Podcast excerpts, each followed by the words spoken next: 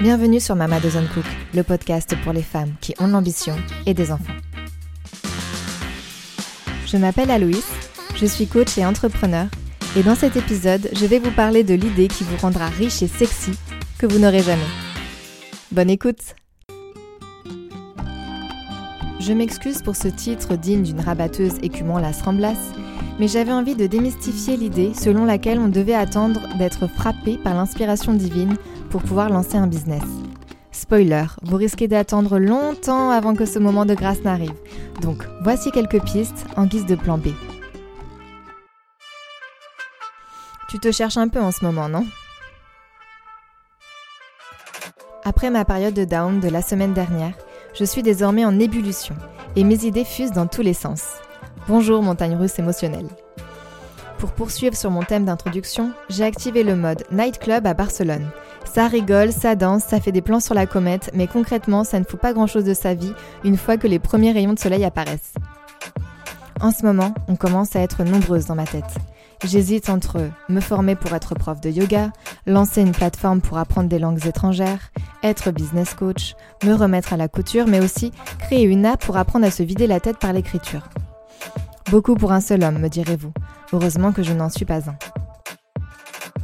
Le problème, quand on a plein d'aspirations, c'est qu'on finit par en réaliser aucune, trop tétanisé par la peur de passer à côté du projet qui changera notre vie, le fameux syndrome du FOMO, Fear of Missing Out. Je pensais être la seule loca loca dans cette situation avant de découvrir la thèse de Paris Schwartz et le paradoxe du choix. Avoir trop de choix se révèle néfaste pour notre bien-être mental puisque non seulement cela nous paralyse, mais nous prenons également de moins bonnes décisions. D'ailleurs, savez-vous combien de temps nous passons en moyenne à simplement choisir notre prochaine série ou film sur Netflix? 18 minutes. Pour remédier à notre léthargie, l'algorithme nous propose désormais automatiquement des séries susceptibles de nous plaire. Si ça continue, on va regretter l'époque d'Interville sur France 3 les mercredis soirs. Oui, au mur des champions. Bref, que les âmes créatives se rassurent. Il ne s'agit pas d'avoir une seule et unique idée, mais une multitude. Penser à un produit ou un service, c'est la base. Mais ensuite, il faut aussi choisir la distribution, le marketing, la logistique. Une boîte ne se résume jamais à une idée unique, mais à une collection d'idées. En revanche, aussi tentant soit-il, je vous déconseille de multiplier les projets parallèles. Votre temps et votre énergie sont limités, a fortiori si vous avez des enfants et ou un job salarié. Il n'y a pas si longtemps, j'étais dans le déni total, persuadée que je pouvais jongler entre plusieurs projets. Jusqu'à ce que je matérialise mes 24 heures sous la forme d'une feuille A4 et que je me rende compte que je ne pouvais pas habiller Jacques sans déshabiller Jean. Mon conseil serait donc de se fixer un temps limité pour tester une seule idée et ensuite de passer à la suivante ou non selon les résultats observés. En somme, concentrez-vous sur l'outfit de Jacques et s'il n'est pas assez stylé, passez à Jean. Paul Gauthier, haha. Faire simple, c'est compliqué. Une de mes amies avait pour projet de lancer son agence événementielle, mais elle procrastinait depuis des mois car elle voulait trouver le nom parfait.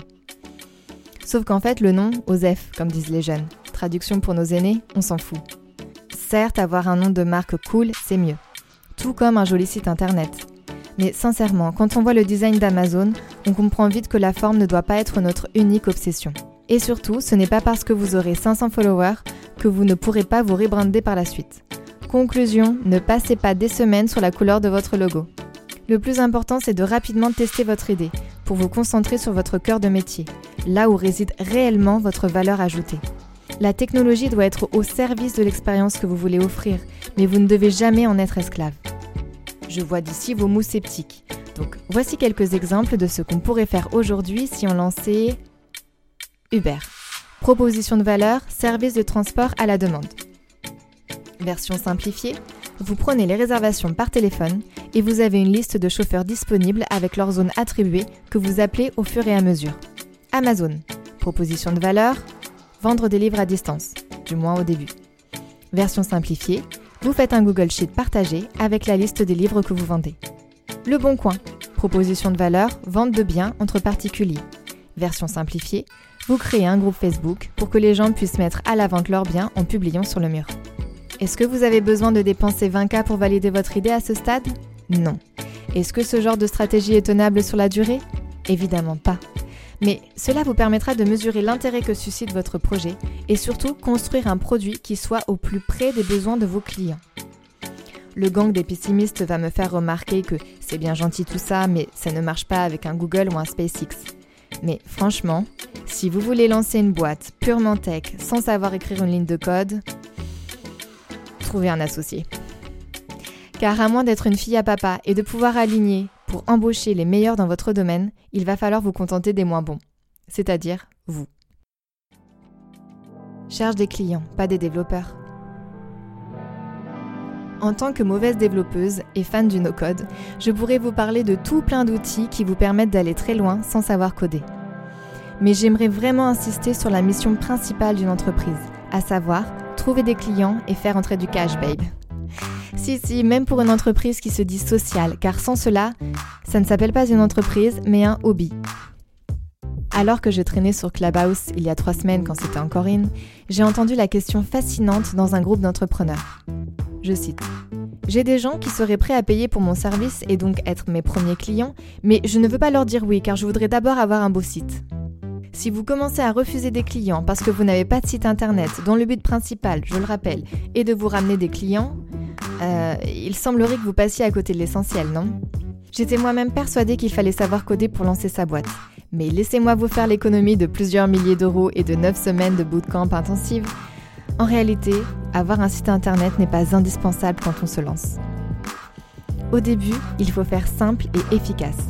Et c'est plus compliqué que ça n'y paraît, parce qu'il faut dire adieu à nos désirs de perfection et nos fantasmes d'app super chiadés. Sans vouloir vous faire peur, l'écart entre ce que vous pitchez et ce à quoi ressemblera la version bêta de votre produit est... comment dire Notable. Je plaide coupable. Je suis moi-même tombée dans le piège lors de mon premier projet dans le sport, avec mon app Fitness Pass. Le concept était de rassembler dans un seul abonnement l'accès à plusieurs salles de sport et studios indépendants, yoga, danse, boxe, etc. J'avais fait une première version à la sortie de ma formation de code, mais je n'étais pas entièrement satisfaite du rendu, donc j'attendais qu'elle soit canon avant d'aller démarcher mes partenaires potentiels. Erreur fatale. Je n'étais pas sur la route toute la sainte journée, mais bien à l'arrêt, sans gasolina. Car qui dit pas de partenaire, dit pas d'offres sportives diversifiées, dit proposition de valeur zéro, dit pas de clients. Game over.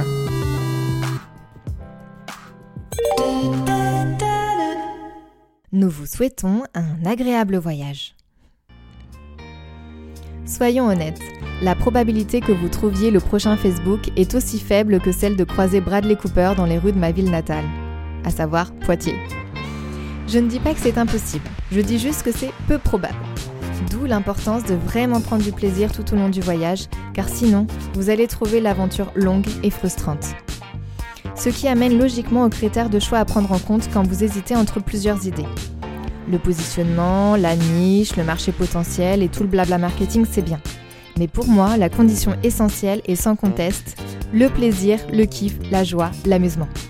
Sans cela, l'envie d'abandonner au premier obstacle, et ils seront nombreux, sera trop grande. Pour résumer, choisis un projet qui te fasse vibrer. Tu ne connaîtras jamais ta destination au préalable, donc assure-toi d'apprécier le voyage. À la semaine prochaine. Aloïs.